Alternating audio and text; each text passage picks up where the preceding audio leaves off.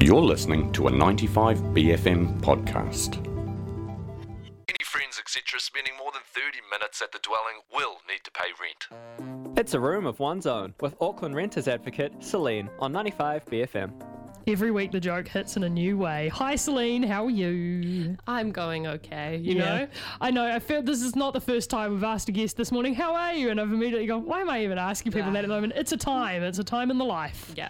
Um, there's a lot going on, and there's a lot going on for our listeners in terms of their living environments. Uh, so let's get stuck into one here. Someone says, Do you always have to pay if you want to break a lease early? I'm considering leaving my flat early, but I don't want to incur any costs. Um, the way this has been asked makes me think that you're a flatmate in a property, but I'm not totally sure. So it's slightly different if you were, as a whole flat, wanting to end the lease. Yeah. Um, as opposed to break your lease kind of as an individual. So if it's your whole flat and you're wanting to leave early, usually in these situations there is a cost Uh, or there can be a cost so a reasonable cost but if you the first point is that if you can come to an agreement with your landlord then it might be both in your benefit so really communicating is the way to go and then they could ask for something but it's often it has to be actual and reasonable costs so it can't be something outrageous and it can't be key money, which is something that we've talked about before. But you know, that's actually illegal now. You can't, you know, just get that random cash. No, exactly. So it has to be something that actually relates to the cost of advertising for a new new tenants or something like that. So it's slightly different and more complicated maybe if you're renting a room in a flat. And I know there's um, landlords have different approaches to that. So some people are really happy to change uh, if you're signed onto the lease to change the name on the lease to a new flatmate and not charge for that. But again, they kind of within their rights to ask for cover the reasonable cost um, but they're not really supposed to uh, resist that process happening. Yeah. Um, but it's slightly different depending on whether you're uh, signed on the lease or that's maybe being brokered by a head tenant and you don't sign onto the lease. So it depends on whether you're negotiating with the head tenant or with the landlord. So it depends on that relationship, really. Yes, an interesting one. I'm sure everybody knows someone who's had a version of that happen to them. Uh, it's a complicated one. Communicating is the best way to go. Yeah, absolutely. For sure. What else have we got here, Stella? Someone says, What power does a landlord have over you if they catch you breaking the lease conditions? We got caught vaping inside and they're pretty grumpy. Uh oh. What? I'm sure a lot of people have had this situation, uh, specifically vaping. So, I guess the first thing is this: uh, to not vape inside is not part of the Residential Tenancies Act. But True. It, but it is something that is an additional lawful condition, so Okay. it can be added. So that's something you want to really think carefully about at the beginning of signing that lease. If it says no smoking and vaping inside, you want to be really careful about either agreeing to that as a lawful condition and what you do. So I'm not, um, this is something I'm a little bit kind of unclear on. So if, if they're really, really grumpy, again, I would be communicating, but I would call Auckland Tenants Protection Association and get more of a sense of the legal Yeah.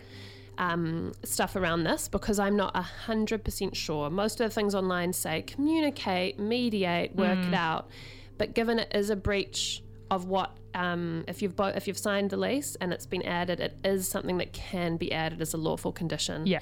So this gets into a bit of legal area. So I would just make sure you've got some support to work out what's what's um, possible. I don't believe they're able to evict you for breaking or breaching the lease conditions in this way. Not initially, anyway. So that at the moment is more to do with things around um, uh, kind of disturbance, not paying rent for a large amount of time. There's a particular uh, specific things that mean that the you can be evicted, but I don't believe that this kind of breach is a kind of grounds to be evicted quickly.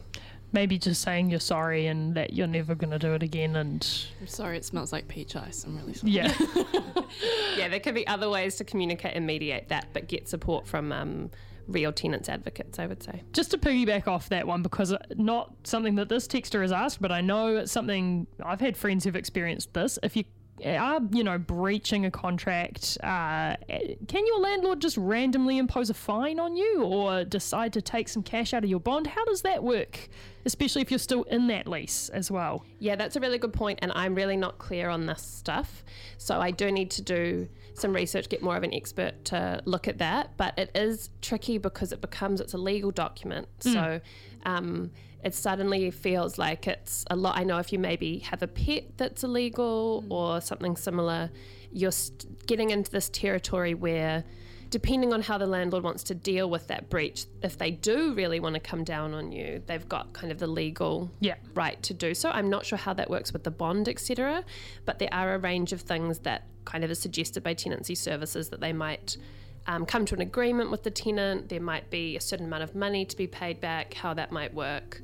Um, so there's definitely um, ways in which that can be brought to you. Yeah. I think definitely if you do get slapped with a fine from your landlord, you should be talking to the TPA or the CAB Yeah. uh, or something like that to just be like, is this allowed to happen? Because, yeah, bit of cowboy country out there. Even if you have been breaking the rules, Yeah, good to know what's actually allowed. Yeah. Absolutely, and that's where I'm not totally clear on what's legally allowed to happen. So Totally. also, community law is really good. They've got good resources for tenancy, and they also help with direct legal support too. So they're a good person to contact. Fantastic. Uh, we've got somebody. This this is a tale as old as time as well. Our landlord is saying we have to keep our air conditioner on because the wooden door frames are prone to swelling. Shout outs to Auckland. Uh, but we're not keen on a hearty bow- power bill. Can we reject that request? What can we do? It's just um, this is so I can so imagine this happening. Swamp City. Yeah.